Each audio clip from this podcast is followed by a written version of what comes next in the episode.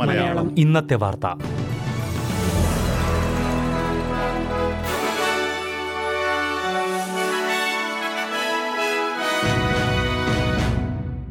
നമസ്കാരം. S B S Malayalam ഇന്നത്തെ വാർത്തയിലേക്ക് സ്വാഗതം.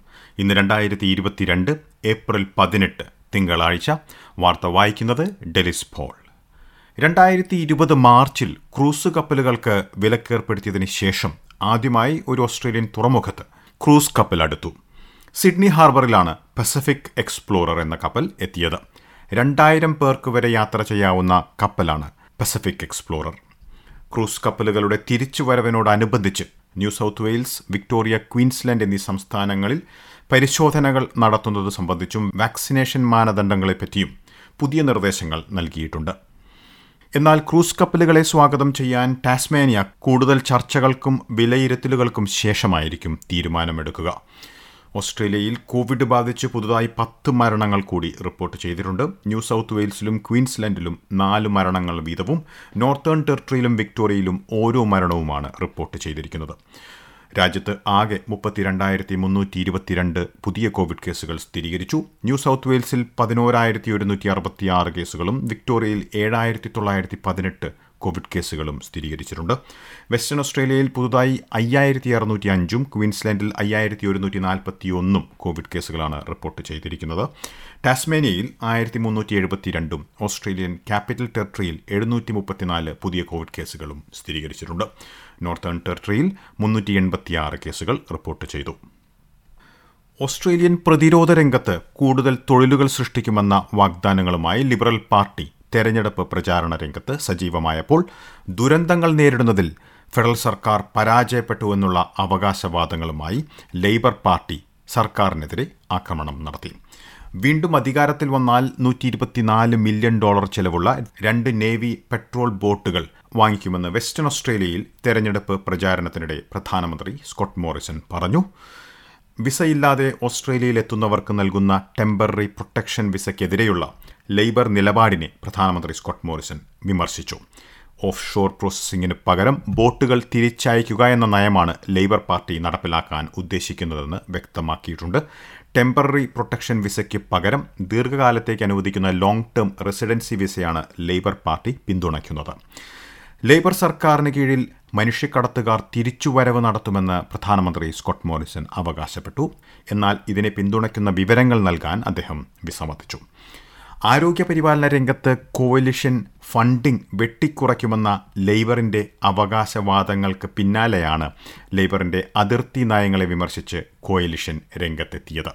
ബ്രിസ്ബനിൽ വെള്ളപ്പൊക്കം ബാധിച്ച പ്രദേശങ്ങളിൽ തെരഞ്ഞെടുപ്പ് പ്രചാരണം നടത്തുന്നതിനിടെയാണ് ഫെഡറൽ സർക്കാർ ദുരന്ത സാഹചര്യങ്ങൾ നേരിടുന്നതിൽ പരാജയപ്പെട്ടതായി പ്രതിപക്ഷ നേതാവ് ആന്റണി അൽബനീസി പറഞ്ഞത്.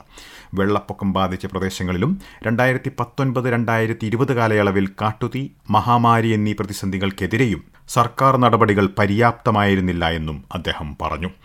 രാഷ്ട്രീയ സമ്മർദ്ദം കൂടുമ്പോൾ മാത്രമായിരുന്നു സ്കോട്ട് മോറിസൺ നടപടികൾ സ്വീകരിച്ചിരുന്നതെന്നും പല നടപടികളും വൈകിപ്പോയിരുന്നതായും അദ്ദേഹം ആരോപിച്ചു. സ്കോട്ട് മോറിസൺ വീണ്ടും തിരഞ്ഞെടുക്കപ്പെട്ടാൽ ആരോഗ്യം വിദ്യാഭ്യാസം മറ്റ് അവശ്യ സേവനങ്ങൾ എന്നിവയ്ക്ക് ഫണ്ടിംഗ് കുറവ് പ്രതീക്ഷിക്കാമെന്ന് പ്രതിപക്ഷ നേതാവ് ആന്റണി അൽബനീസി പറഞ്ഞു. തെരഞ്ഞെടുപ്പിൽ വിജയിച്ചാൽ നിലവിലെ സോഷ്യൽ സർവീസസ് മന്ത്രി ആൻ റസ്റ്റൻ ആരോഗ്യ വിഭാഗം നയിക്കുമെന്ന് പ്രധാനമന്ത്രി സ്കോട്ട് മോറിസൺ ഞായറാഴ്ച വ്യക്തമാക്കിയിരുന്നു. മെഡിക്കെയർ നടത്തിക്കൊണ്ടുപോകുവാൻ പ്രായോഗികമല്ലാത്ത സംവിധാനമാണെന്ന് രണ്ടായിരത്തി പതിനാലിൽ സെനറ്റർ റസ്റ്റൻ പറഞ്ഞിരുന്നു.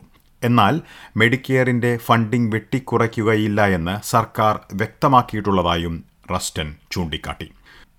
കോയിലിഷിന്റെ കീഴിൽ മെഡിക്കെയറിന്റെ ഭാവി പ്രതിസന്ധിയിലാകുമെന്ന പേടിപ്പിക്കുന്ന രീതിയിലുള്ള പ്രചാരണം നടത്തുന്നുവെന്ന വാദങ്ങളെ ലേബർ പാർട്ടി തള്ളിക്കളഞ്ഞു. ഹോം ഗ്യാരണ്ടി പദ്ധതി വഴി കൂടുതൽ വിലയുള്ള വീടുകൾ വാങ്ങിക്കുവാൻ അനുവദിക്കുന്ന സർക്കാർ നീക്കത്തെ പ്രോപ്പർട്ടി കൗൺസിൽ ഓഫ് ഓസ്ട്രേലിയ സ്വാഗതം ചെയ്തു. അഞ്ച് ശതമാനം ഡെപ്പോസിറ്റ് നൽകി പതിനഞ്ച് ശതമാനം സർക്കാർ ഗ്യാരണ്ടിയോടെ വീട് വാങ്ങിക്കുവാൻ അനുവദിക്കുന്നതാണ് ഈ പദ്ധതി. ജൂലൈ ഒന്ന് മുതൽ നഗരങ്ങളിലും ഉൾനാടൻ മേഖലകളിലും വീടുകളുടെ പ്രൈസ് ക്യാപ്പിൽ ഒരു ലക്ഷം ഡോളറിന്റെ വർധനവ് ഉണ്ടായിരിക്കും. ഇനി പ്രധാന നഗരങ്ങളിലെ നാളത്തെ കാലാവസ്ഥ കൂടി നോക്കാം. സിഡ്നിയിൽ മേഘാവൃതമായിരിക്കും പ്രതീക്ഷിക്കുന്ന കൂടിയ താപനില ഇരുപത്തിയേഴ് ഡിഗ്രി സെൽഷ്യസ്. മെൽബണിൽ മേഘാവൃതമായിരിക്കും പ്രതീക്ഷിക്കുന്ന കൂടിയ താപനില പതിനാറ് ഡിഗ്രി സെൽഷ്യസ്. ബ്രിസ്ബനിൽ തെളിഞ്ഞ കാലാവസ്ഥ പ്രതീക്ഷിക്കുന്ന കൂടിയ താപനില ഇരുപത്തിയെട്ട് ഡിഗ്രി സെൽഷ്യസ്. പെർത്തിൽ തെളിഞ്ഞ കാലാവസ്ഥയ്ക്കുള്ള സാധ്യത പ്രതീക്ഷിക്കുന്ന കൂടിയ താപനില ഇരുപത്തിയേഴ് ഡിഗ്രി. അഡലേഡിൽ ഭാഗികമായി മേഘാവൃതം പ്രതീക്ഷിക്കുന്ന കൂടിയ താപനില ഇരുപത് ഡിഗ്രി സെൽഷ്യസ്.